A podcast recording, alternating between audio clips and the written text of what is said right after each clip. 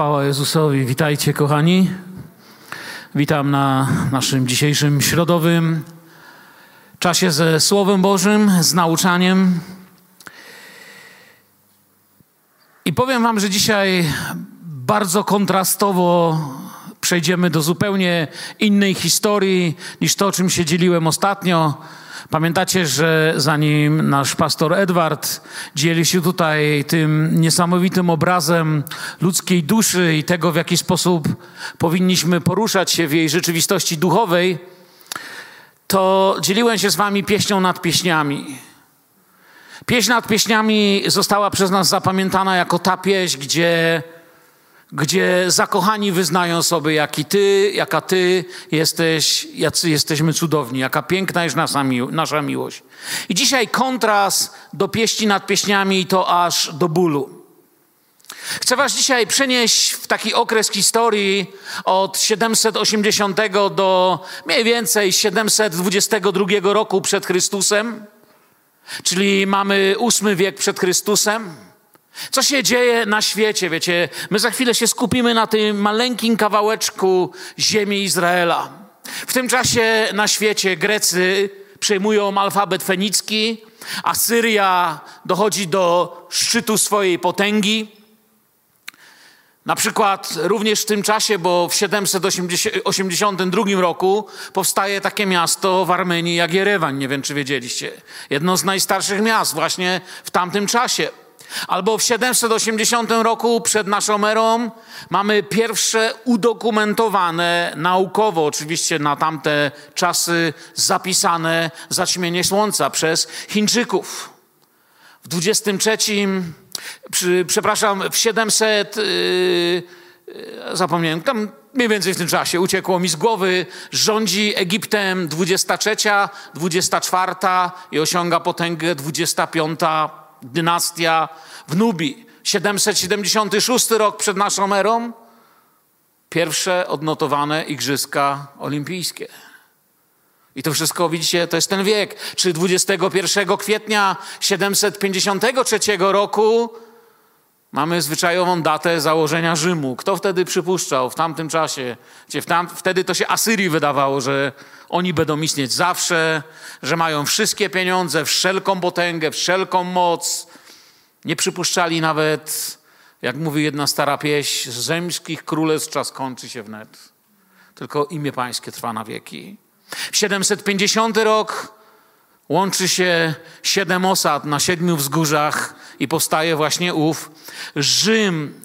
Również jest to tradycyjnie przyjęta data ukończenia przez Homera Iliady i Odysei. Ktoś powie, no a u nas, okej, okay. 738 rok założona zostaje osada w Biskupinie. 727 Babilon uniezależnia się od Asyrii i Asyria jeszcze nie wie, ile z tego będzie kłopotów. Ile i że będzie ich to kosztowało wszystko. I właśnie w tym czasie Ozeasz powie coś, co gdybyśmy się skupili na mapie, na tym maleńkim kawałeczku ziemi Izraela, wydawało się, że no kogo obchodzi, co tam jakiś mały prorok Jahwe ma do powiedzenia. Okazuje się, że wydarzenia, które przeczytałem, przeminęły, przemijają, ich ważność przemija, słowo Pańskie trwa na wieki i okazuje się, że to, co powiedział, będzie jeszcze najważniejsze. I dlatego najpierw chciałbym zrobić pewien wstęp do tej księgi. Ozeasz jest jednym z dwunastu ksiąg biblijnych, które nazywamy y, tak zwanymi małymi czy mniejszymi prorokami. Powstawały mniej więcej na przestrzeni jakichś 450 lat Bożej historii, wcale niełatwych czasach. I powiem Wam tak, często w kościele zaniedbujemy małych proroków. Podejrzewam, że wielu z was, gdybym was zapytał, kiedy czytałeś ostatnio Ozeasza, Micheasza, Malachiasza, Amosa czy Sofoniasza, powiedziałbyś, że no dość dawno temu i nie dziwię się, dlatego często zachęcam do tego, aby czytać sobie Biblię tym rocznym planiem czytania. Dzięki temu mogę co roku przeżywać te księgi na nowo. Wiecie, czemu one są ważne? To są księgi ogromnego duchowego napomnienia. Wszystkie one właściwie powstały w okresie, kiedy Bóg wzywał, prosił, nieomal błagał swój lud, żeby się opamiętał i chodził jego drogami. I wszyscy oni działali w czasie, kiedy byli w wielkiej pogardzie i tylko niektórzy ludzie ich szanowani. Czyli tak zwani prorocy mniejsi i przypomnę też, wiem, że to wiecie, że nazywamy ich mniejszymi z powodu objętości ksiąg, a nie sprawowanej służby, dlatego że akurat Ozeasz jest uznany za jednego z większych, jeśli chodzi o służbę. I mamy właśnie te księgi Ozeasza, Joela, Amosa, Abdiasza, Jonasza, Micheasza, Nahuma, Habakuka, Sofoniasza, Ageusza, Zachariasza i Malachiasza. Zachęcam was. Trwajcie w słowie. Wiecie, dla mnie to nie wiem, miejcie swój kalendarzyk, miejcie jakiś y, swój sposób, ale tak, żeby raz w roku Twoje serce przeszło przez całość świętego Bożego objawienia. Amen.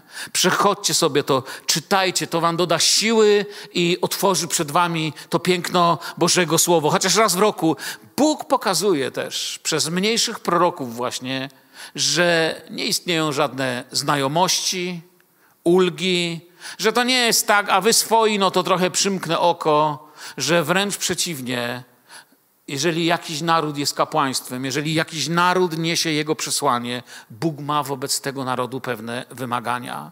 I jego słowo jest kierowane do Izraela i świadków innych narodów wokół, które przyglądają się, kim jest Jahwe. Zanim przejdę, jak powiedziałem, chciałbym takie troszeczkę tło owej księgi wam dać. Bo miłość, o której czytaliśmy w pieśni nad pieśniami, była takim Bożym pragnieniem wobec człowieka. Ale jak wiemy, Salomon zestarzał się, umarł i na tronie po Salomonie zasiada jego syn Roboam. I nie idzie mu już tak dobrze jak Dawidowi, zdecydowanie. Nie idzie mu nawet już tak dobrze jak jego tacie Salomonowi. Ciągle jeszcze w Izraelu żyje się spokojnie. Ludzie mieszkają w spokojnych miastach, robią interesy, są uważani za stabilne i mocne państwo, ale bardzo szybko sytuacja zaczyna się zmieniać i wszystko wskazuje mniej więcej coś. Wiecie, dzisiejsza pogoda jest trochę takim obrazem. Jak wychodziłem z domu, to spoglądałem w kierunku Bielska i takie ładne, jasne, rozświetlone niebo i spoglądałem do tyłu w kierunku troszeczkę takim zachodnim, w kierunku Czech i niebo prawie czarne. I powoli się ściemniało. Chmury zapowiadały, że idzie burza. Mali prorocy zapowiadali, że idzie burza. I właśnie w czasach panowania syna Salomona dochodzi do podziału królestwa. I następuje Roboam, wiecie, nie utrzymuje jedności królestwa. Dochodzi do kłótni, do walk o władzę i tak naprawdę na koniec zostaje mu właściwie tylko Juda i Beniamin. W buncie odrywa się dziesięć pozostałych plemion, tworząc tak zwane północne królestwo, czyli to, co często prorocy będą nazywać Efraim, Efraima. Królem zostaje Jeroboam i zgodnie dzieje się to z proroctwem, ze słowem, które już wcześniej przekazał im Pan przez Achiasza. Jeroboam nie może jednak w pełni czuć się spokojnie. Stanie się w przyszłości symbolem bałwochwalstwa i odstępstwa. Co się dzieje? Pierwsza ważna dla nas lekcja. Nie czuje się spokojnie, dlatego że pomimo oderwania dziesięciu plemion Izraela, Pomimo oderwania dużej części ludu od tej pobłogosławionej przez Boga władzy, że tak powiem, Izraelici spoglądają ciągle w kierunku świątyni w Jerozolimie.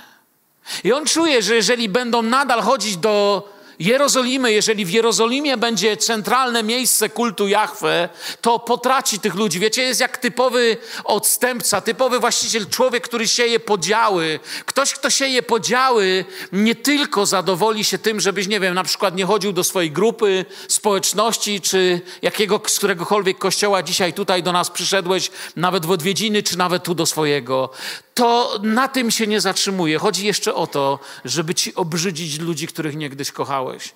Żeby ci obrzydzić ludzi, z którymi kiedyś coś cię połączyło. I żeby ci obrzydzić Boga, który będzie ciągnął twoje serce w tamto miejsce. I Jeroboam wymyśla straszliwy plan dla nas, będący, będący wielkim ostrzeżeniem przed zwiedzeniem. Skoro nie pasuje nam prawda, to damy ludziom, żeby mieli to, co lubią, ale żeby to mieli u nas. I w pewnym miejscu w Dan buduje, ja zrobiłem tam zdjęcie, miałem okazję tam być, tyle z tego wszystkiego zostało. Buduje dwa wielkie ołtarze, dwa wielkie złote cielce i ogłasza ludziom, że teraz to jest świątynia, tu chodzimy, tu składamy pieniądze, tu się radzimy i w Betel i w Dan umieszcza złote cielce, zachowując, teraz słuchajcie, zachowuje całkowicie żydowskie rytuały. On nie narusza rytuałów. Wie, że ludzie nie, nie poszliby do jakiegoś nowego rytuału, a więc rytuał żydowski pozostaje niezmieniony, ale pod ów rytuał podkłada pogańskie bożki, czyli słowa te same, piosenki te same. Jeszcze tak samo do siebie mówimy, jeszcze mówią chwała Panu, tyle tylko, że Pan już nie ten sam. Proste, nie zmienia się liturgia, nie zmieniają się nawet szczególnie psalmy niektóre, czy to, czy śpiewają. Nie zmieniają się słowa, wyrażenia i kultura. Ludziom zaczyna się to podobać. Jest im blisko, jest im po drodze, nie trzeba chodzić do Jerozolimy. Jest szokujące, jak szybko w Izraelu się to przyjmuje i podoba się im. No tak jest łatwiej, nie można było właściwie tak od razu. Jest fajnie. I plus to jakoś ciekawej, nie ma trudów posłuszeństwa. Jest blisko, łatwo i po drodze. I tu się rozpoczyna nasza księga. Księga Ozeasza, pierwszy rozdział, pierwszy werset. Słowo Pana, które doszło Ozeasza, syna Beriego w czasach Uzjasza, Jotama, Achaza, Hiskiasza, królów judzkich i w czasach Jeroboama, syna Joasa, króla izraelskiego. Spędźmy jeszcze trochę czasu teraz przyglądając się temu bliższemu tłu służby Ozeasza. Co tu widzimy? Czterech królów judzkich i tylko jeden izraelski. Juda to, jak już tu wspomniałem krótkim zdaniem, dynastia Dawida, męża według Bożego serca. Jest to ta władza, której Bóg dla nich pragnął. Natomiast w Izraelu dzieje się coś innego. Zwróćcie uwagę na królów i na losy Izraela. A więc pierwszym królem, czy pierwszym, który króluje, jest Jeroobam, i możemy to zobaczyć. Poprosiłbym o tą listę. I zobaczcie, on jest tym, który odmawia pokuty i powrotu do kultu Jahwe. On jest tym, który mówi: Nie, nie, nie, mi się podoba to, co zrobiłem, to jest fajnie, jest łatwiej, jest po drodze. No przecież jesteśmy prawie tacy sami. To jest ta sama mowa, którą dzisiaj czasem usłyszycie, jak ktoś nam mówi: Nie, no my przecież wierzymy w tego samego Boga. Niekoniecznie. My jasno wiemy, w kogo wierzymy, i gdyby ktoś mnie zapytał jednym zdaniem, powiedz mi, w kogo wierzysz, no to najprościej powiem, wierzymy w Boga Abrahama, Izaaka, Jakuba, objawionego w Jezusie Chrystusie, naszym Panu i Zbawicielu. Amen. Oczywiście to można potem rozwinąć. Ale to jest ten Jeroboam pierwszy, który odmawia pokuty. Po nim pojawia się jego syn Nadab i zostaje zamordowany. Zobaczcie, co się rozpoczyna dziać w domu Bożym czy w ludzie Bożym, przepraszam, który miał czcić Pana. Zostaje zamordowany przez Baszę, uzurpatora. Basza wymorduje w końcu cały ród Jeroboama I i posadzi na tronie swojego syna. Jego syn nazywa się Ela i zostaje zamordowany przez swojego przyjaciela, zaufanego dowódcę i żołnierza Zimriego. Ale Niestety dla Zimriego i jak dla wielu odszczepieńców, po tygodniu wojsko wymyśla nowego króla i Zimri z rozpaczy popełnia samobójstwo, a więc jest samobójstwem. I po nim pojawia się król, który nazywa się Omri, jest królem, ale toczy przez cztery lata krwawe wojny, aby utrzymać się przy władzy. Przelewa się bardzo dużo krwi i w końcu udaje mu się w końcu w miarę silnym królem stać, ale sytuacja wcale nie jest wiele lepsza, choć zaczyna imponować Asyryjczykom. Nie mam czasu, ale czytałem o nim, że Asyryjczycy nawet mieli przysłowia na jego temat, z którymi się porozumiewali. Potem jego syn się pojawia, znany nam wszystkim, jeden z większych zwodzicieli czy odszczepieńców Biblii, to jego syn Ahab. Tak, to ten, który miał żonę Izabel, czyli synową tamtego. I dokładnie w tym miejscu Słowa Bożego jesteśmy. Ahab materialnie radzi sobie całkiem dobrze, ale naród ubożeje. On ma się coraz lepiej. Niestety pojawia się straszna korupcja. Oczywiście buduje Ahab, pozostają po nim piękne budowle, pozostają po nim drogi, pozostaje po nim pewien rodzaj kultury w Izraelu. Natomiast ma się coraz gorzej wiara w jednego prawdziwego Boga.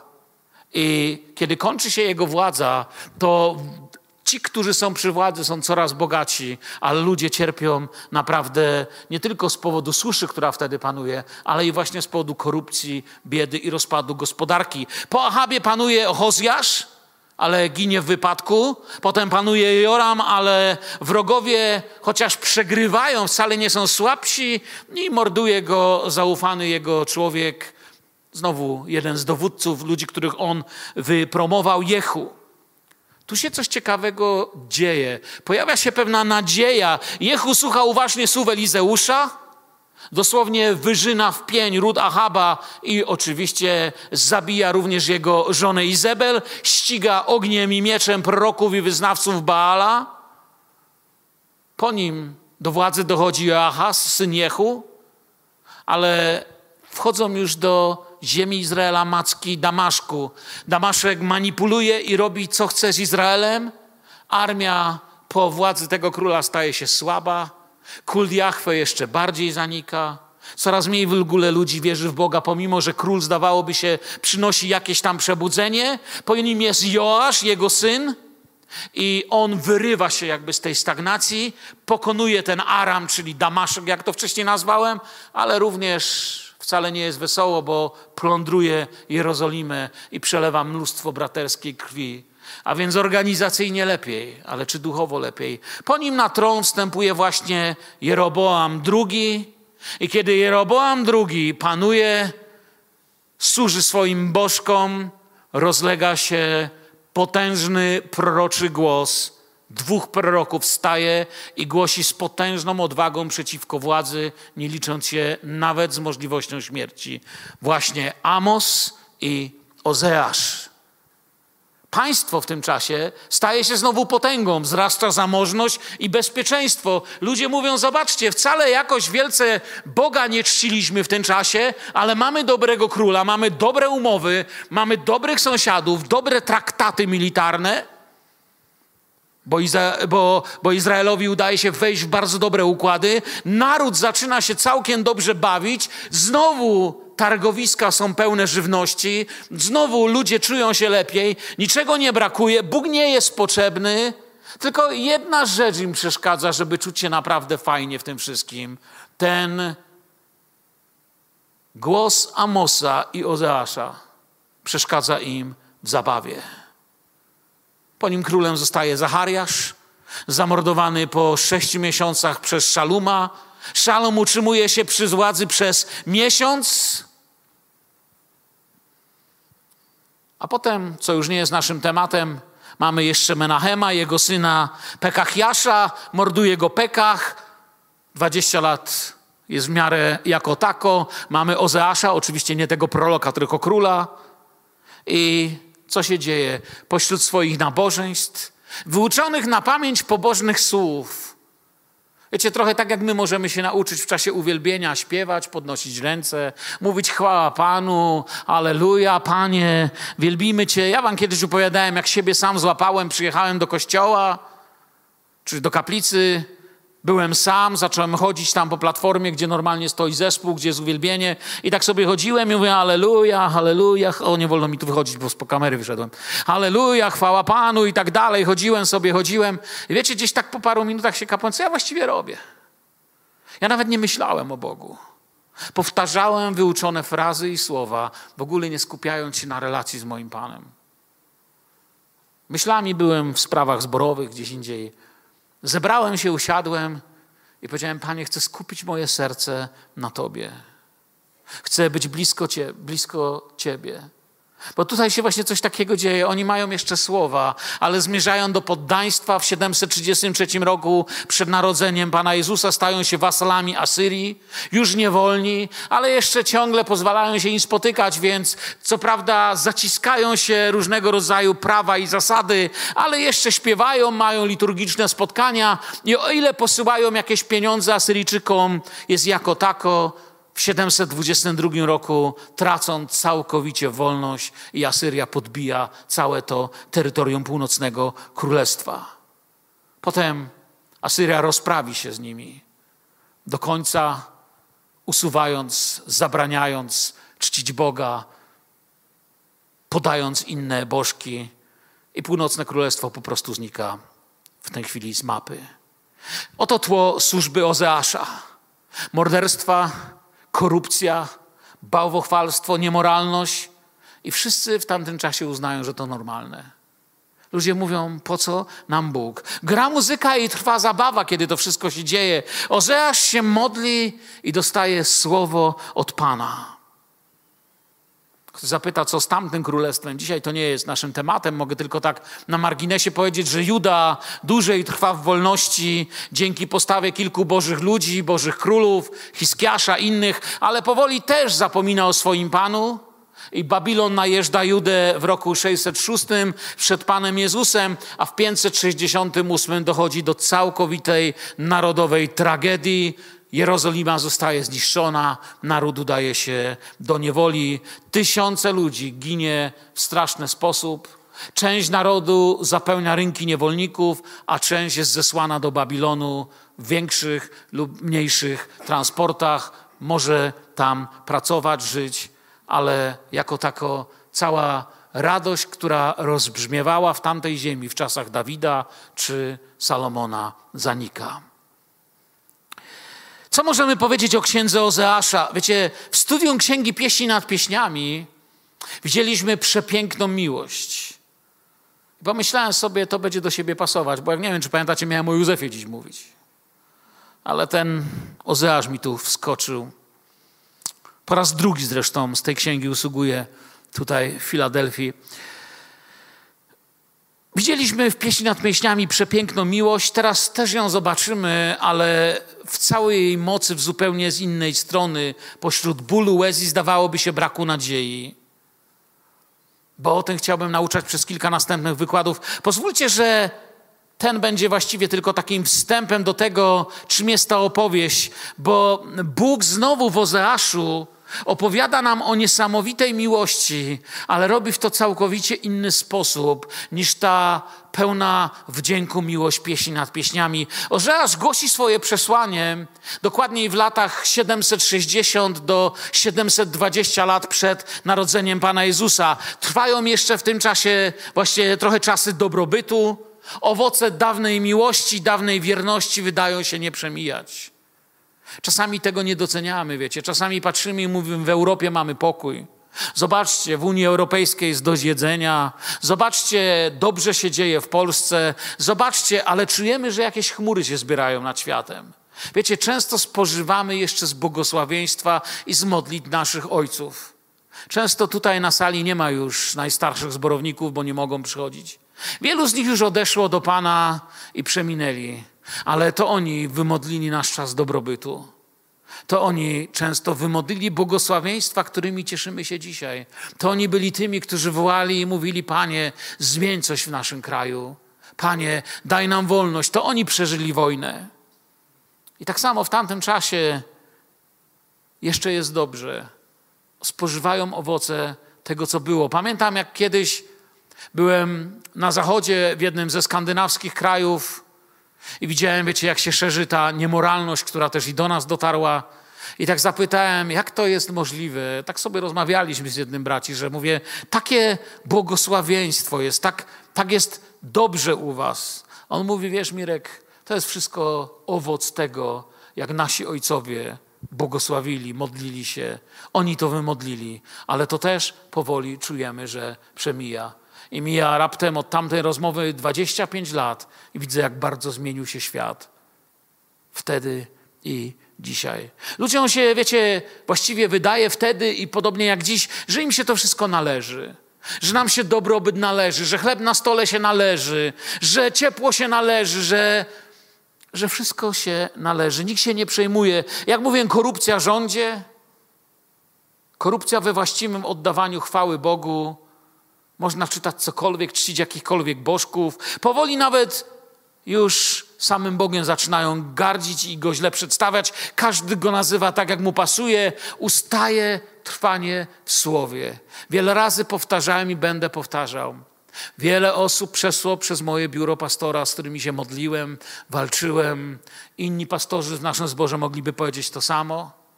Większość, kiedy zacząłem się zastanawiać nad straszną sytuacją ich życia, ich upadkiem, ich rozbiciem się, jak czasem to nazywam takim uderzeniem życiowym w ścianę, prawie zawsze sięgając do źródła tej wielkiej rzeki, która wszystko niszczy na swojej drodze.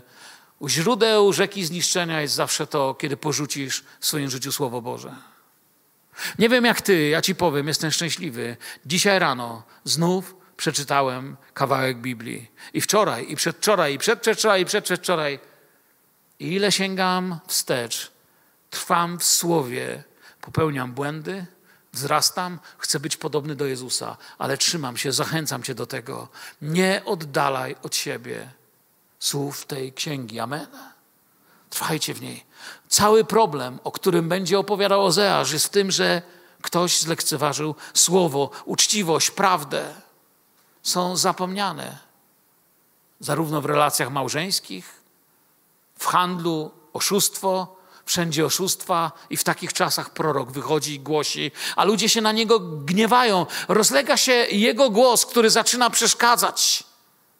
Czytamy Ozeasza, pierwszy rozdział, drugi i trzeci werset. Początek poselstwa Pana przez Ozeasza. Pan rzekł do Ozeasza, idź, weź sobie za żonę nierządnicę i miej z nią dzieci z nierządu, gdyż kraj przez nierząd stale odwraca się od Pana.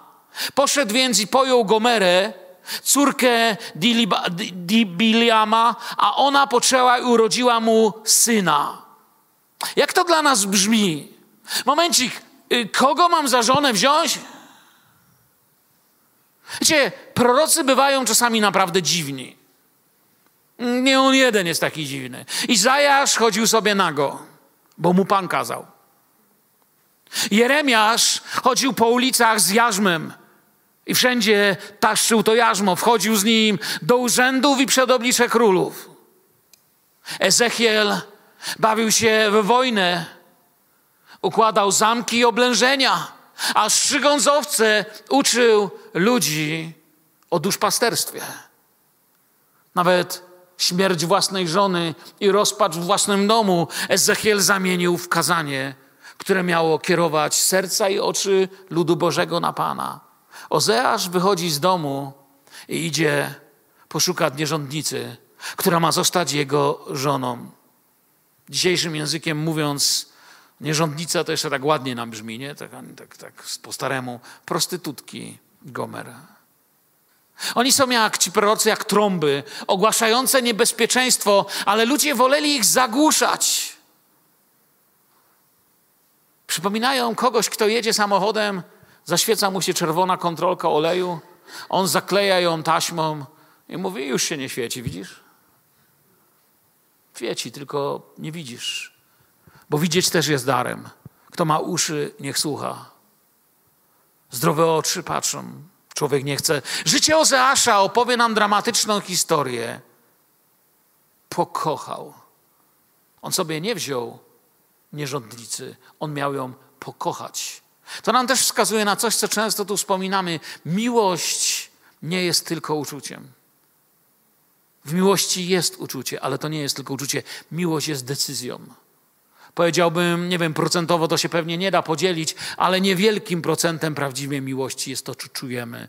Wielkim jest to, czemu jesteśmy posłuszni, kim jesteśmy, gdy nikt nie widzi. Pokochał. Pierwsze owoce miłości były jego, ale potem już nie, o czym opowiem w późniejszych lekcjach trochę więcej. Ale ciągle ją kochał, a na koniec mamy wielki proroczy obraz. Na koniec musiał odkupić, czy wykupić z niewoli tą, która przecież była jego żoną. a on musiał ją wykupić własnym trudem, własną męczarnią i pracą. Staje się odkupicielem własnej małżonki. Stoi koło niego jego małżonka, jego oblubienica, ale też kupiona przez jego miłość. Myślę, że dostrzegacie niezwykłe prorocze przesłanie. I pomimo tego wszystkiego nadal nie przestał być raniony. Gdyby kręcić film z księgi Ozeasza, zobaczylibyśmy dom. Dom, w którym mąż nie patrzy z uśmiechem w dobre oczy żony. Nie ma żadnego, jak że jesteś piękna, siostro oblubienico. Dom, w którym on i ona nie spoglądają na siebie w ogóle zakochani. Dom, w którym on siedzi w oknie i czeka, bo nie wie, dokąd poszła, kiedy przyjdzie i nie wie, gdzie jest. Ona siedzi w domu i tęskni, ale nie za nim. Dzieci żyją w domu ojca, ale zachowują się jak nie jego. Dom, który Bóg mówi do kościoła dzisiaj tak, kościele, chcę wam pokazać dom Ozeasza. W domu Ozeasza jest tak samo smutno jak w moim sercu. Wracajcie do mnie. Niech nic poza moim słowem i moją miłością nie rządzi waszym życiem. Niech nic poza moim pragnieniem bycia z wami, Kościele, nie kieruje waszymi krokami. Jesteście moi. Chcę, żebyście tęsknili za mną i spoglądali na mnie. Dlatego mówię, kiedy wstajesz, otwórz Biblię, miej czas spoglądać w Boże oczy. Kiedy pracujesz, miej czas, miej czas wdychać do Niego. Kiedy jedziesz samochodem, miej czas modlić się do Pana. Bo w Jego sercu jest smutno. O tym opowiada Ozeasz. Bo miało być inaczej. Lecz do miłości i pełni szczęścia, wiecie, trzeba dwóch. Tylko do takiej miłości, nie wiem, pełnej łez, do tego, co świat może nazywa miłością, bo to nie jest miłość w Bożej definicji, wystarczy jeden. Bo miłość, miłość się nie zadowali tym, że ja, bo prawdziwa miłość, pamiętajcie, jest zawsze dawaniem. Miłość zawsze daje. Branie jest przyjmowaniem miłości, dawanie jest dawaniem miłości. Miłość nigdy niczego nie sprzedaje. Miłość tylko zawsze daje. Nikt nie byłby szczęśliwy z żony niewolnicy i ograniczonych dzieci, które same nic nie potrafią powiedzieć i pomyśleć. Bóg nie chce takiego kościoła, a czasami taki ma. Czasami ma kościół, który siedzi na nabożeństwie, ale spogląda i mówi: Mam inne rzeczy. Ja nie mówię teraz, że musimy iść do pracy. Czasami mamy naprawdę ważne rzeczy. Wiecie, że o tym teraz nie mówię. Mówię o tęsknocie serca kiedy zamiast kochać naszego Pana naszymi wyborami, wybieramy inną miłość. Kiedy nasze wybory to, to czasami zemsta, plotkarstwo, jakiś rodzaj upijania się, czy wybierania innych rzeczy, które zasmucają Ducha Świętego. I wtedy serce Boże staje się smutne. Wtedy Bóg, tak jak Ozeasz, czeka na ciebie i mówi: Wracaj do mnie. To nie jest życie, do którego Cię powołałem. To nie jest to, co dla Ciebie chcę. Mam dla Ciebie zupełnie coś innego. Ozeasz daje nam lekcję. Do dobrej relacji z Bogiem nie ma drogi na skróty. Mimo, że uważamy, iż Bóg jest Bogiem wszechmogącym, to aby miłość między Tobą i Panem była taka, jak On chce, nie wystarczy nam tu jakaś bajkowa magia. Wiesz, Bóg jest wszechmogący, zrobi co trzeba. Nie. Bóg będzie kochał Cię najlepiej jak potrafi, czyli doskonale. Ale Bóg pragnie, abyśmy odwzajemniali Jego miłość naszą miłością. Amen? To nie jest jakaś magiczna, bezboleśna miłość. Wiesz, zrobiły mi się takie motylki. To od Pana. Kiedy jesteśmy blisko takiego myślenia, czas by sercem pójść znowu na wzgórze Golgoty i zobaczyć. Bóg mówi: Czekałem na Was. Oczekuję Was, poszukuję Was. To ja pierwszy szedłem przez Eden i krzyczałem: Adamie, gdzie jesteś? A nie wy krzyczeliście, gdzie podziałeś się, panie. To ja dałem syna mojego, aby odnalazł to, co zginęło. Poszukuję Was, bo moje serce za Wami tęskni. Golgota to ból Boga zadany mu przez człowieka.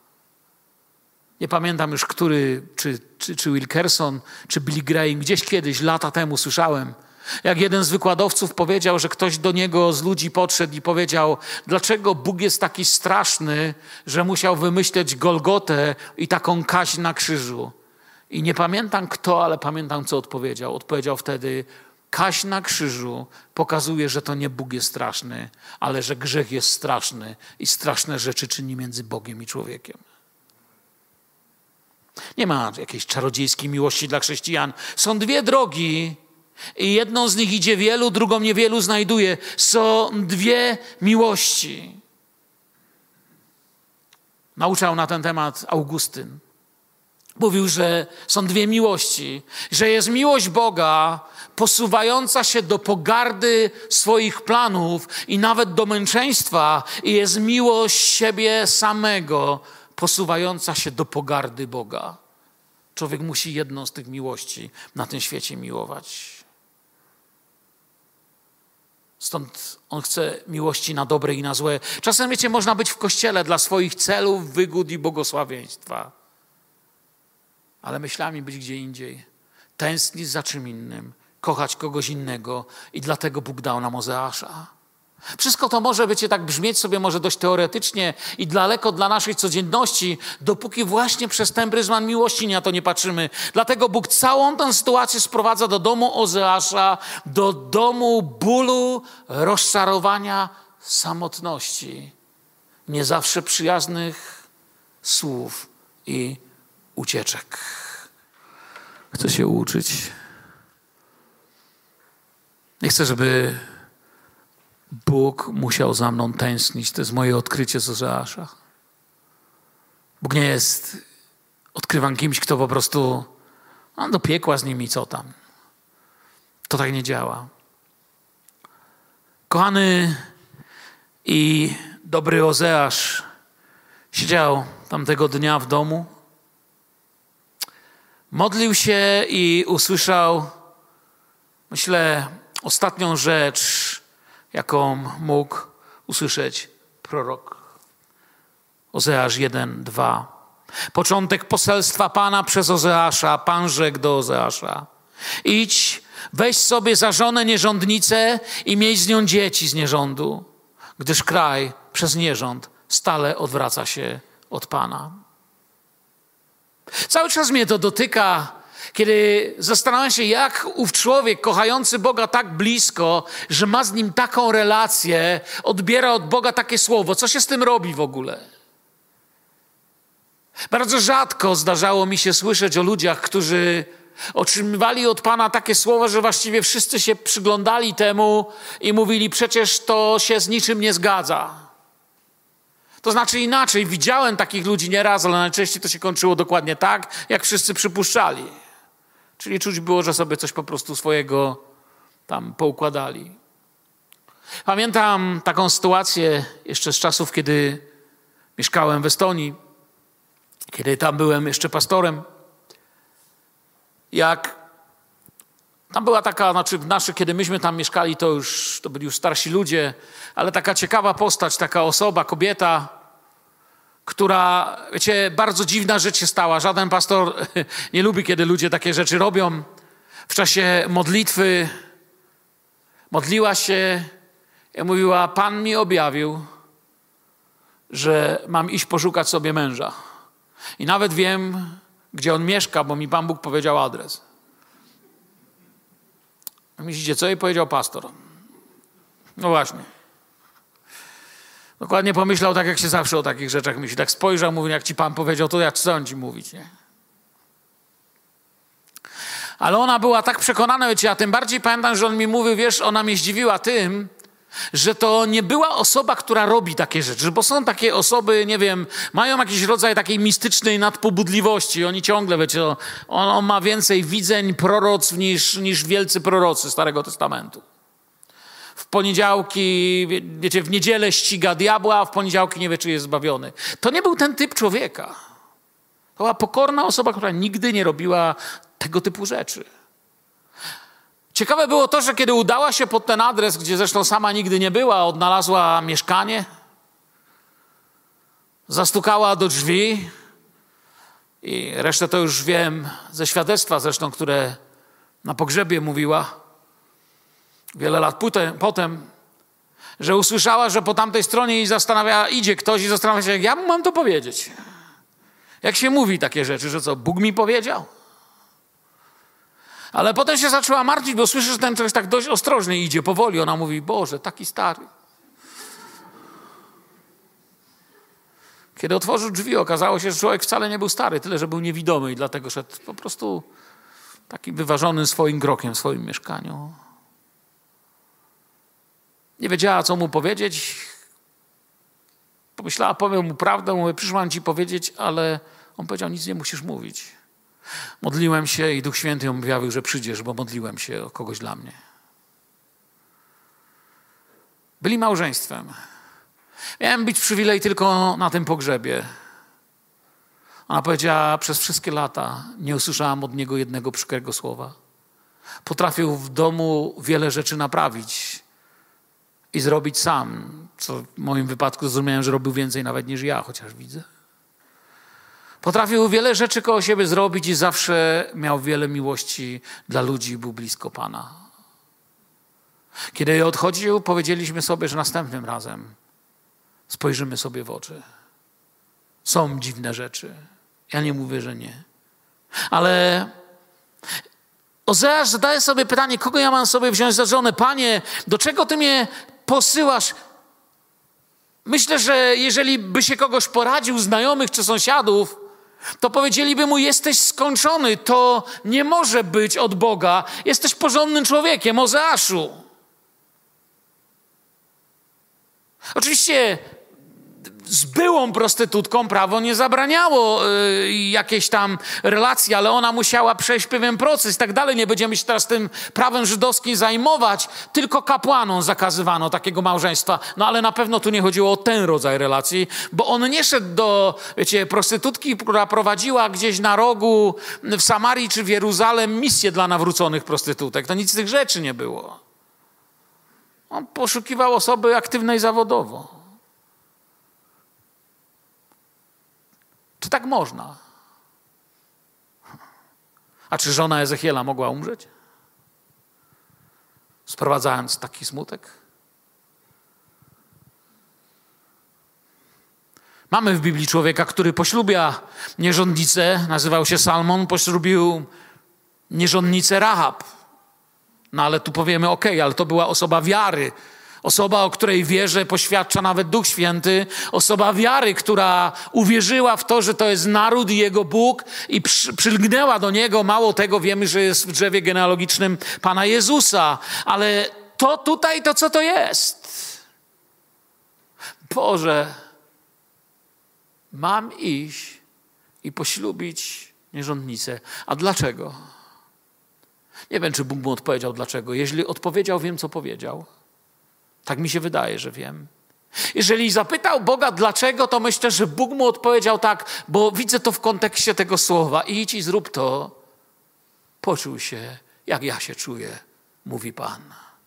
Poczuł, jak ja się czuję i co robią mi ludzie.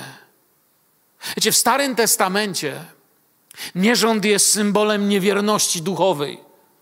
Zdziwilibyście się, jeśli jeszcze nie przeczytaliście Starego Testamentu, bo kto już przeczytał cały, to wiecie, ile tam jest czasami naprawdę bardzo mocnych przykładów nierządu podanych jako nierząd duchowy.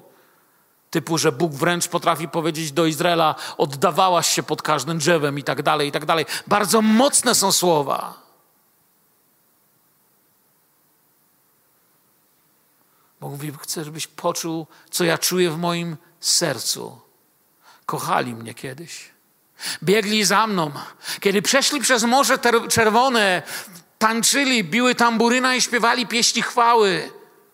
Kiedy budowali świątynię, kiedy Dawid przede mną tańczył, kochali mnie, ale teraz oddają się, i tutaj można by było powiedzieć bałwochwalstwu, ale Bóg tu używa słowa wszeteczeństwu, jeśli chodzi o, o ten hebrajski sposób rozumienia prostytucji duchowej dla innych bożków. To jest duchowe cudzołóstwo. Mamy XXI wiek. Nic się nie zmieniło. I nagle sobie myślę, jaka dziwna księga. Pan Bóg przez tą księgę mówi do mnie, Mirek, mówi do ciebie po twoim imieniu, opowiem ci, co rani moje serce. Opowiem ci, bo wiem, że wiesz, żeby nie zasmuczać Ducha Świętego, na który jesteś zapieczętowany na mój dzień. A ja ci powiem, co zasmuca Ducha Świętego. Chcesz? To chodź, przeczytamy razem Ozeasza. Ja ci będę objawiał, ty będziesz czytał. Wiecie, widzę entuzjazm Pana Boga. Zauważyliście, jak On mówił do ludzi? Ja będę waszym Bogiem, a wy będziecie moim ludem. Idziecie na to? Ale mm, nie wiem, ludzie mówili, nie. On to On miał sobie tą radość. Weź sobie, Ozeaszu, i pokochaj. Zwiąż plany z kimś, kto odwraca się od ciebie oczy i patrzy ciągle w dal, z której przyszedł. Przypomina kogoś, kto stoi w mojej świątyni i śpiewa mi pieśni chwały, ale myślami jest ze swoimi rzeczami, biznesami, marzeniami, pragnieniami, lękami, oczekiwaniami i porządliwościami. Kogoś, kto może w niedzielę czy w sabat dźwięczne pieśni śpiewa, ale w poniedziałki i wtorki jego oczy biegną za czym innym. Ilu wierzących ludzi jest związanych kłamstwem, plotkarstwem, pornografią, alkoholizmem, narkomanem.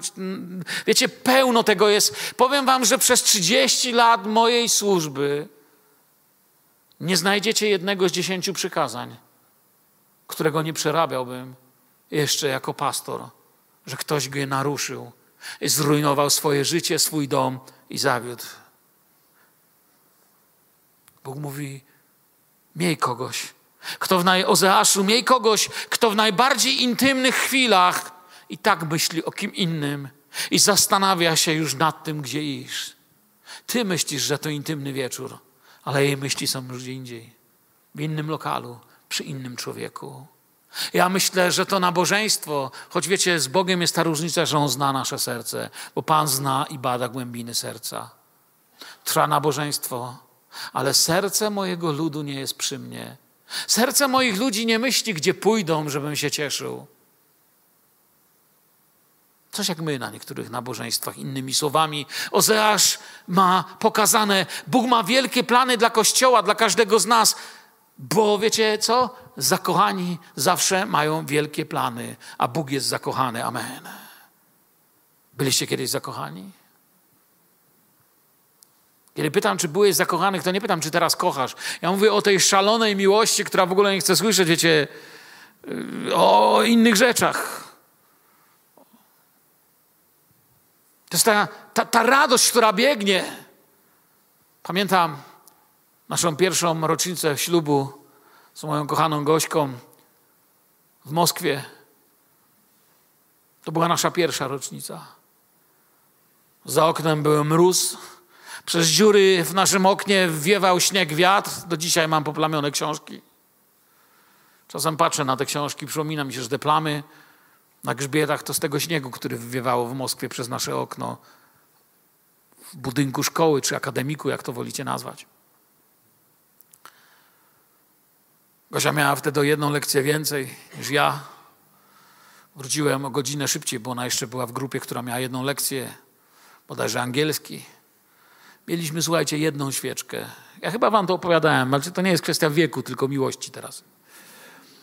Przeciąłem tą świeczkę na pół, żeby były dwie. Jednego snickersa pociąłem w kawałki, żeby było więcej. Myśmy naprawdę tyle mieli. Dopiero paczka z Bielska, którą wysłaliście, sprawiła, że nasza szafa znowu się uginała. Takie były czasy. Ale pamiętam, przyszła już noc, Siedzieliśmy przy tych świecach i otwarłem mały atlas i mówiliśmy, gdzie pojedziemy służyć dla Pana. Wiecie co? Nasze serca biegły z miłości. Takiej miłości Wam życzę. Za taką miłością tęskni Pan. Zakochani mają zawsze wielkie plany. Bóg jest zakochany i dlatego nasza wierność jest niezbędna. Ozeasz nie poszedł i nie wybrał jakiejś, wiecie, takiej nawróconej nierządnicy, takiej trochę lepszej, jak mówiłem, lub kogoś miłego dla oficjalnego związku. Panie, może być taka już na emeryturze. Wiecie, słyszałem taką opinię, z którą zresztą nie zgadza się większość, przynajmniej żydowskiego i teologicznego świata, że Ozeasz zostaje posłany przez Pana do nawróconej nierządnicy. Ja myślę, że ludziom to pasuje, no tak by to miało być, nie? Ale z tym się nie zgadza tekst, z tym się to wszystko nie zgadza, bo nawrócona nie robi tyle bólu, a ktoś nie, ona była nawrócona, ale wróciła. To również się nie zgadza z pewną całością. Dlatego, że Izrael był od początku bałwochwalcą, pamiętajcie, tak jak każdy z nas. To przymierze z Bogiem i objawienie się Boga Izraelowi. Wiecie, to też był pewien proces, bo najpierw oni wiedzieli, że Bóg jest jednym z bogów, potem, że jest największym Bogiem, potem, że jest jedynym Bogiem i w końcu był ich Bogiem. To jest pewien proces. Izrael był od początku bałwochwalcą. To przymierze z Bogiem ich oczyściło i uczyniło narodem Jahwe. Nikt z nas nie przyszedł do Boga inaczej niż grzesznik. Wiecie o tym? Nie ma na tej sali jednego z was, który może zaświadczyć, że przyszedłem do Pana, ale w moim wypadku nie przyszedłem jako grzesznik. To jako kto? Nie ma innego przyjścia do zbawcy niż grzesznik i do innego do niczego innego niż grzech od Boga odejść się nie da. Jeżeli odejdziesz od Boga, to to, do czego odchodzisz, będzie mu przeciwne. Idź, mówi Pan do Ozeasza, weź i miej z nią dzieci. Idź, idź, zmieni się Twoja codzienność. Ten dzień zmienia wszystko. Ostatnio, kiedy był ślub, pastor też powiedział takie słowa, że od tego dnia zmieni się wszystko, mówił do młodych. Ten dzień w życiu Ozeasza zmienił wszystko. Codzienność się zmienia. Oto słowo od Pana, on idzie i zmienia codzienność. Co mam robić? Weź. Jak weź? Weź, zwiąż się z nią. Znamy znaczenie słowa związek, zwiąż. Tutaj jest mocny hebraizm. Czasami w Biblii nie dostrzegamy go. Na przykład jest napisane, że Adam poznał Ewę. Wiecie, w tym hebraizmie poznał to jest dużo więcej niż wiedział, że ona jest Ewa i ma 1,65 Tam jest cała intymność. W tym jest noc poślubna. W tym jest każdy element małżeństwa. Weź zwiąż się. I ten związek będzie miał owoce, dzieci, Zwiąż się blisko, w jedno. To przyniosę aż do owoców. I Duch Święty mówi dziś o nas. Opowiem wam historię. Posłuchajcie. Ozeasz i Gomer. I każde z tych dzieci to będzie inna lekcja dla Twojego życia. Tam w tej księdze nie ma żadnego przypadkowego bohatera. Od Ozeasza przez Gomer i po imieniu każde z ich dzieci są lekcją dla nas. Życie proroka zostaje związane z kobietą, która potrafi po wszystkim po prostu się ubrać, przyjąć zapłatę, bezwstydnie powiedzieć do widzenia i wyjść. Kobietę, która nie ma ochoty rozmawiać o wspólnych planach, marzyć i spoglądać z miłością. Z taką kobietą zakłada rodzinę. Rodzinę, która powiedziałem, dom, który jest smutny jak serce Pana Boga, gdy go zawodzimy. Z taką kobietą zakłada rodzinę. Myślałem sobie nieraz, wiecie, ja taki mam sposób myślenia. Myślę sobie, jak wyglądały poranki. Były takie, że byli razem. Co on myślał? A były takie, że nie było jej od trzech dni w domu. Spoglądał na ścieżkę za horyzont, ale nie wiadomo, gdzie ona jest. Kobieta, która reprezentowała postawę ludzi wobec Boga, wychodzą i wracają do swoich spraw, mając nadzieję, że opłaciło się być. Wiecie, każdy z nas trochę tak myślał o Bogu. Ja pamiętam, jak już w podstawówce, naprawdę wam teraz powiem, byłem zagrożony z jakiegoś tam przedmiotu. Miałem piątaka, poszedłem na nabożeństwo, na mszę dokładniej. Piątaka dałem, na mszy byłem, ja poczułem, że no teraz nie mogę nie zdać. Załatwiłem, opylało się. Ten sposób myślenia, ja wiem, że to jest absolutnie złe, ale tak myślałem i tak wiele razy myślimy, jak wyglądała ich codzienność pod adresem, gdzie mieszkał Ozeasz, nie działo się dobrze, urodziła mu syna. Potem jeszcze na świat przychodzi dwoje dzieci, lecz już nie jego. Czyli jakby w życiu tej, tej dziwnej, ja nie wiem, czy to nazwać miłością, tej proroczej relacji pojawiają się owoce. Część owocu jest od Boga, ale w życiu tej relacji pojawia się pełno owoców nie od Boga. Przypominają Kościół przed reformacją. Coś tam ze wspomnień i najstarszy syn to jeszcze chyba było od Boga. Ale większość tego, co Kościół miał i posiada, jeśli się nie reformuje i nie odnawia w Słowie Bożym, jeżeli nie będziesz trwał w Słowie Bożym, nie będziesz się odnawiał, będziesz miał wspomnienia związane z Panem Bogiem i rzeczywistość niezwiązaną z Panem Bogiem. To jest to, co jest w ich domu. Bóg jest kimś ze wspomnień, ale nie rzeczywistością. Potem przyszły te stare, straszne dni. Ona odeszła, on został sam. Zraniła jego, zraniła siebie, dlatego że jej nowy kochanek ją porzucił. Jej, to, ten, o którym myślała nocami, ten, za którym tęskniła, ten, do którego uciekła, porzucił ją, zostawia i znowu jest sama. A Ozeasz znów jej poszukuje i mówi: Takie jest Boże serce. Opowiadam wam lekcję Przypomina mi się historia marnotrawnego syna. Tu sfatygowana i poniewierana kobieta odkrywa, że jest niczym i nie ma domu.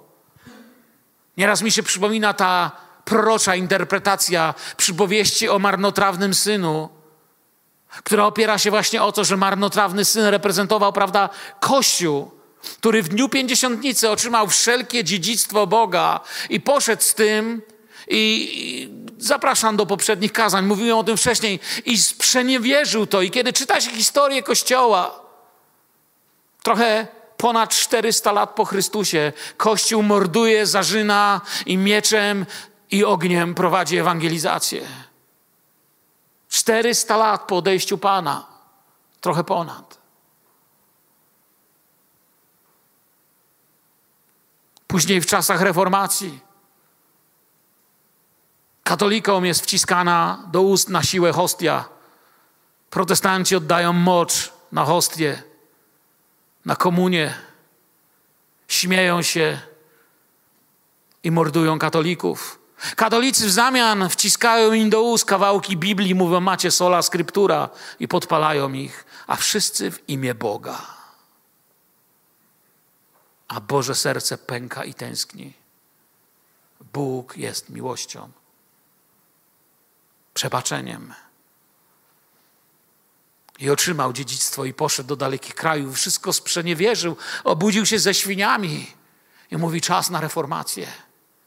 Marnotrawny syn budził się w postaci Franciska Zaszyżu, Lutra, Husa, Wesleya. Wielu innych nazw wymienił ludzi, którzy się obudzili i powiedzieli, to nie tak miało wyglądać. Gdzie my dziś jesteśmy? Czemu Bogu jest tak smutno? Przypomina mi się to. O tym myślę, czy można takie coś nazwać domem, czy można takie coś nazwać mieszkaniem z Nim, czy można pewne sprawy nazywać jeszcze Kościołem. Wierzę, że żyjemy w niesamowitych czasach. Wiecie, kiedy widzę, ile ludzi u nas w zborze się nawraca, Ilu z Was doświadcza Pana w taki przepiękny sposób? Zaczynam tęsknić, żebyśmy jeszcze bardziej, jeszcze więcej z nas doświadczali odnowy, uzdrowienia i wylania Ducha Świętego. Amen. Żebyśmy tego doświadczali. Czy można? Można. Bóg mówi: tęsknię, ale chcę, mam coś dla Was. Tu się kończy podobieństwo o marnotrawnym synu, bo ona nie wraca do domu. To on wyrusza w miejsce, gdzie sam nigdy by nie poszedł. Coś wam sparafrazuję. Albowiem tak Bóg umiłował świat, że dał Syna swojego narodzonego, aby przyszedł do świata, do którego Bóg nigdy nie planował i nie chciałby przyjść, ale przed wiekami zaplanował z powodu miłości do nas. Przyszedł do świata, w którym nic nie było zgodne z jego sercem. Kiedy urodził się w Betlejem, świat był pogrążony w przemocy, w korupcji, w polityce. Przyszedł do naprawdę rozczęsionego świata. Ten świat zresztą nigdy bez Boga nie miał się dobrze tak naprawdę od wieków. Przyszedł Syn Boży, aby szukać to, co zginęło, Przyszedł do miejsc, do których nigdy normalnie by nie poszedł, ale poszedł, bo kochał. I chciał nam to opowiedzieć proroczo przez Ozeasza i rzeczywistością przez Jezusa, a życiowo przez to, że nas znalazł. Duch Święty przyszedł do hotelu robotniczego 10 minut stąd na, na czwartaków. O drugiej 14 zbudził mnie. Byłem całkowicie zgubionym młodym człowiekiem który wtedy uklęknął i powiedziałem: dziesięć minut stąd. Tak wiele lat temu, a pamiętam to jak dziś. Panie, nie mam nic, co mógłbym Ci dać. Ja nie znałem wtedy tej pieśni. Coś pomyśli, śpiewał pieśń. Nie, ja nawet nie wiedziałem, że taka pieśń jest. Ja naprawdę nie mam nic, co Ci mogę dać, a to, co mam, wiem, że Ty w ogóle nie chcesz. Nie mam niczego dla Ciebie.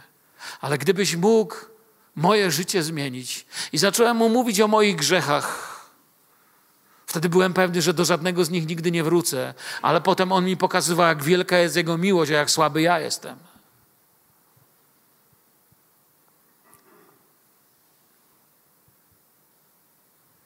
Wyrusza i poszukuje.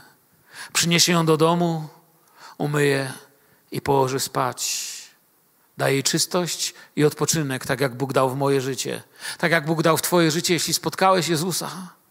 To Jego miłość i jej zepsucie sprawiają, że idzie, ulicami, gdzie ktoś taki jak On nie pasuje i jest w pogardzie o to, co uczynił dla nas Jezus. Podobno była to Via Dolorosa, ta wąska ulica Jerozolimy, gdzie szedł i niósł za miasto ciężki krzyż, a ludzie pluli na niego, rzucali w niego śmieciami i kpili z niego. Kiedy go już przybili, dalej z niego kpili. Ktoś taki jak on nie pasował do tego, co przyszedł, ale ktoś taki jak on pokochał tych, którzy nie mieli o nim pojęcia. A mówiąc to językiem biblijnym, on pokochał nas, zanim my pokochaliśmy jego. Amen. Niewola grzechu jest straszną rzeczą i on ją odnajduje jako niewolnicę. Musi ją odkupić.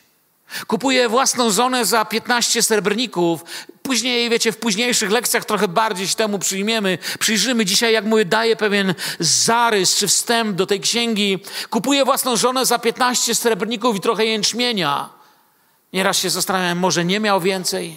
Nie wiem. Jego ciężko zarobione pieniądze i owoc jego pracy za jej życie. I tu nie chodziło tylko o jakieś wykup ją z niewoli i wypuść ją, niech sobie już idzie. Baba jedna. Nic z tych rzeczy tu nie ma. Ozeach 3.1 mówi, co jest w Bożym sercu i w sercu proroka. Potem Pan rzekł do mnie, idź, pokochaj jeszcze kobietę, która kocha innego. Słyszycie? I cudzołoży pokochaj tak, jak Pan miłuje synów Izraela, chociaż oni zwracają się do innych bogów. Innymi słowami on mówi: Niech Twoja miłość będzie pierwsza, bo moja miłość jest pierwsza. Moja miłość płonie dla Was, mówi Bóg.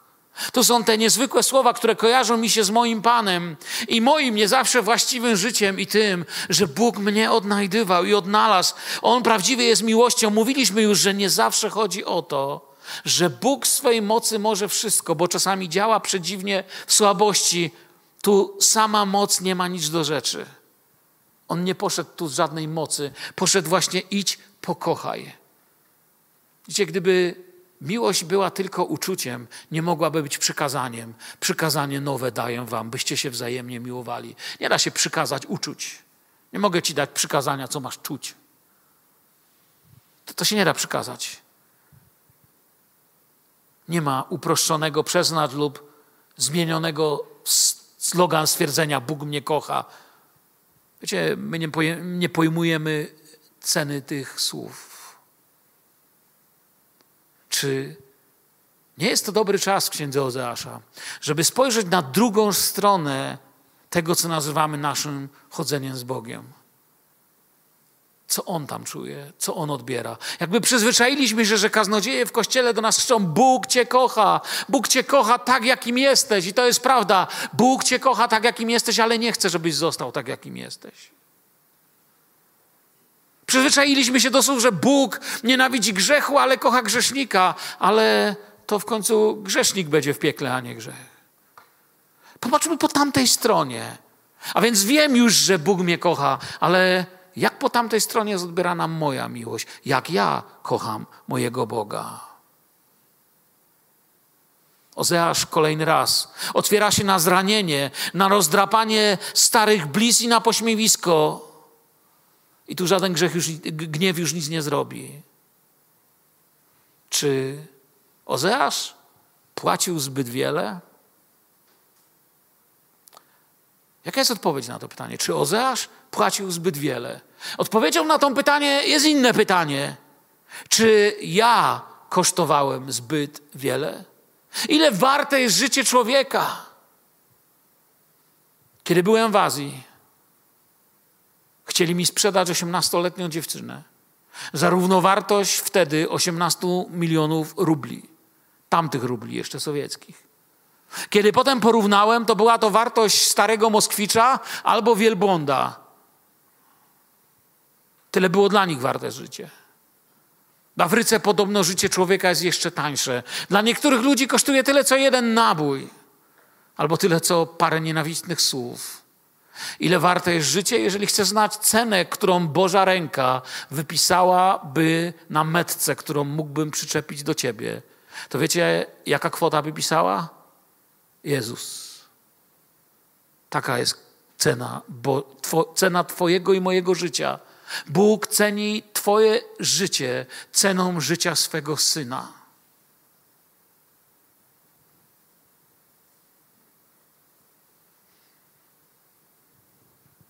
Czasem patrzę, jak jednostronna miłość potrafi cierpieć, ile znieść.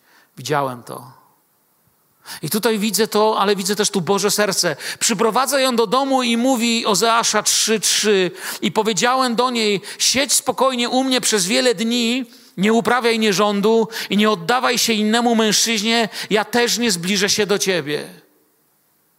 Usiądź i wycisz się, oczyś się i zobacz, ja niczego nie chcę ci wziąć, ja ci chcę wszystko dać. Jestem dawaniem. Jestem źródłem. Jestem tym, z czego cierpiesz swoją ciszę, swoją czystość i wszystko, co masz. Niczego nie chcę od ciebie wziąć. Myślę, że samotnie rozmyślając nad swoim życiem, zobaczyła, że raniła tego, kto zaoferował jej coś, czego kupić ani ciałem, ani za pieniądze nie można. Żadna kobieta nie ma takiego ciała, żeby za nie kupić prawdziwą miłość. Żaden mężczyzna nie ma takich pieniędzy, żeby kupić za nie prawdziwą miłość. Żadna rzecz na świecie prawdziwej miłości kupić nie może. Siedź tu, mówi do niej Ozeasz, nie grzesz, a ja nie zbliżę się do ciebie. To były dni, gdy zrozumiała, że jej mąż nie chce jej niczego zabierać, nie chce jej wykorzystać i nie chce się powoływać na swoje racje. Wszystko, co chcę, to z Tobą być, mówiło jego życie, aż Twoja miłość do mnie się zapali. Wszystko to chcę, żebyś poznał, że moja miłość dla Ciebie płonie. Tylko przy mnie bądź. Niektórzy z ludzi powinni spędzić czas zwyczajnie będąc Jezusem. Kiedy miałeś taki dzień? Co Ci zależy? Spróbuj w te wakacje. Może wyjeżdżasz gdzieś na wczasy? Może będziesz chwilę sam w domu, będziesz miał wolny dzień. Czasami umawiamy się z ludźmi, w McDonaldzie, w kawiarni czy w restauracji. Czasami jedziemy gdzieś z ludźmi. A co by było, gdybyś w tym roku postanowił sobie umówić się na pół godziny ciszy z Panem? Co ci zależy? Spróbuj. Powiedz, Panie, nie wiem jak. Zainspirowało mnie na dzisiejszym nabożeństwie, chcę się z Tobą spotkać tak inaczej pół godziny. Pojadę w jakieś spokojne miejsce, chcę sobie usiąść i Panie, niczego nie chcę mówić. Chcę być tylko pełny słowa i chcę przesiąknąć tym, co masz dla mnie. Nie mówiąc, nie działając, nie oceniając, cicho być z Jezusem. Dość narobiłem. Księga Ozeasza ma 14 rozdziałów. Ta historia o miłości proroka do swojej żony, wiecie, to są tylko pierwsze trzy. I Bóg odpowiedział, na, opowiedział nam tą historię, byśmy mogli zrozumieć te późniejsze prorocze rozdziały księgi, być z Nim to nie tylko coś dawać, brać, zyskiwać lub tracić. Bóg mówi: Ja nie chcę, byście tak na to patrzyli. Chcę, byście patrzyli jak na relację, która jest pieśnią. Patrząc przez tą opowieść na relację Boga i Jego ludu, można teraz wiele zrozumieć. To opowieść o Bogu, który nigdy nie zawiódł, i o ludziach, którzy zawiedli zawsze. Mój Pan nigdy mnie nie zawiódł, ja zawiodłem mojego Pana wiele razy. Tak jak oni tam, Izrael, w miłości, gdy pokochali innych bogów, w relacji, gdy zwrócili do innych mocy i przyjaciół. Ileż dzisiaj ludzi kieruje się ku innym mocom, ku innym siłom, ku innym przyjaciołom, ku innych rzeczywistościom, moralnie oddając się jako nierządnica temu, co przynosiło krótki zysk, zasmucając Boże serce. Powoli kończąc, gdzie dziś jestem ja i Ty? Za kim idziemy? Czy pamiętacie kiedyś, to już było parę lat temu, dzieliłem się tu innym słowem i powiedziałem, to chyba było w czasie pierwszej sesji postu i modlitwy w naszym zborze. Powiedziałem wtedy takie słowa, które gdzieś stały się też i moją realnością, bo czasami zadajemy takie pytanie, jak nie myślą, to uczynkiem. Panie, jak daleko mogę od Ciebie odejść, żeby nie stracić zbawienia? Słyszeliście kiedyś takie pytanie? Ja teraz nie będę mówił o teologicznym, nie, w ogóle braku powagi w takim pytaniu. Ale wiecie, kiedy poczujemy, że nasze serce mocno z Jego sercem jest, z Bogiem, z Jego rzeczywistością jest związane? Kiedy przestajemy zadawać pytanie, Panie, jak daleko mogę odejść, żeby coś nie stracić, ale jak blisko Ciebie mogę być, żeby mieć wszystko, co masz dla mnie. Twoje powołanie, Twoje prowadzenie. Pamiętacie, jak to było, kiedy był tylko On? Tu ucicha ta nasz, ten nasz moralizatorski ton. I dzisiaj Bóg chciał nam powiedzieć: opowiem Wam moją historię, jak ja to widzę. W tej księdze jest gniew, sąd i nie ma próby podlizywania się komukolwiek. Bóg się nikomu nie podlizuje, ale jest też ból i to nie nasz ból. Jest to księga, która uczy mnie, że nie ma szybkich, prostych odpowiedzi z bajkowego świata. My często mamy zawiłe odpowiedzi dla cudzego grzechu i proste, pełne łaski rozwiązania dla siebie. Cudze grzechy wymagają głębokiej pokuty, rozmów, najlepiej komisji kościelnej i głębokiego przemyślenia. Nasze Pan mi wybaczył, wyznałem. Nie? Ale Bóg mówi, tu chodzi o coś innego. Smutno mi, smutno mi dzisiaj, mówi Pan. Mówi tak osobiście. Tak go w tej księdze odkrywam względem siebie i niektórych rzeczy. Bóg opowiada o swoich emocjach, to ci dopiero księga. Widzicie, bo Jego miłość nie jest martwa. Jego miłość to nie jest miłość z jakichś żywotów świętych. Różami pachnie, świeczka się pali, jest ok. To nie to. Zobaczcie, jaki wgląd w Boże serce. Jak powiedziałem, idąc ku końcu, chcę Wam tylko jeszcze pokazać coś, co w niesamowity sposób księga Ozeasza pokazuje i z tym Was zostawić. Wiecie, co tu zobaczyłem? Nie usłyszeliście być może przed chwilą tego zdania. Zobaczyłem wgląd w Boże emocje. Usłyszeliście mnie? No, teologicznie rozpatruję właśnie atrybuty Boga. Czekaj, o czym mówisz? Powiem wam, o czym mówię.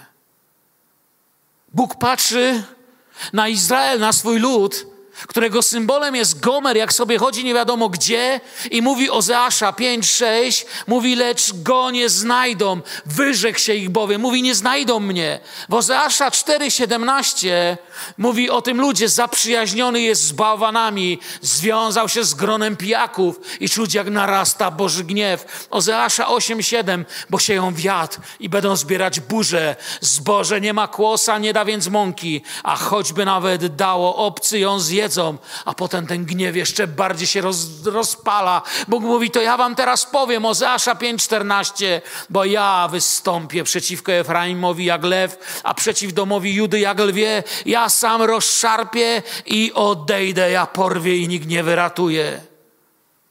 I zaraz po chwili Ozeasza 11,8 Jakże mógłbym cię porzucić, Efraimie? Zaniechać ciebie, Izraelu? Zadrżało we mnie serce, byłem do głębi poruszony. Ozeasza 14:4 Uleczę ich odstępstwo, dobrowolnie okażę im miłość, gdyż odwrócił się od nich mój gniew. Widzicie to? Ja wiem, że to się da wytłumaczyć teologicznie, ale nie chcę. Ja wiem, że macie na to swoje, ale nie chcę. Chcę, byśmy z tym zostali. Co na to ludzie, co na to Izrael? Co na to ludzkie serce? Co my na to? Bo on mówił w Ozeasza 8:13, że lubią ofiary rzeźnie, chętnie je składają, także mięso chętnie jedzą, lecz ja Pan ich sobie nie upodobałem. Ja to coś w sobie mam. Mam miłość do Was. I na tym Was zostawię. Opowieść o domu Ozeasza, w którym mają jeszcze przyjść dobre dni Życie Ozeasza jest krótką historią długiej opowieści o Bogu i Jego ludzie. Wierzę, że mój Pan mnie bardzo kocha, inaczej nie umie po tym, co przeczytałem. Amen.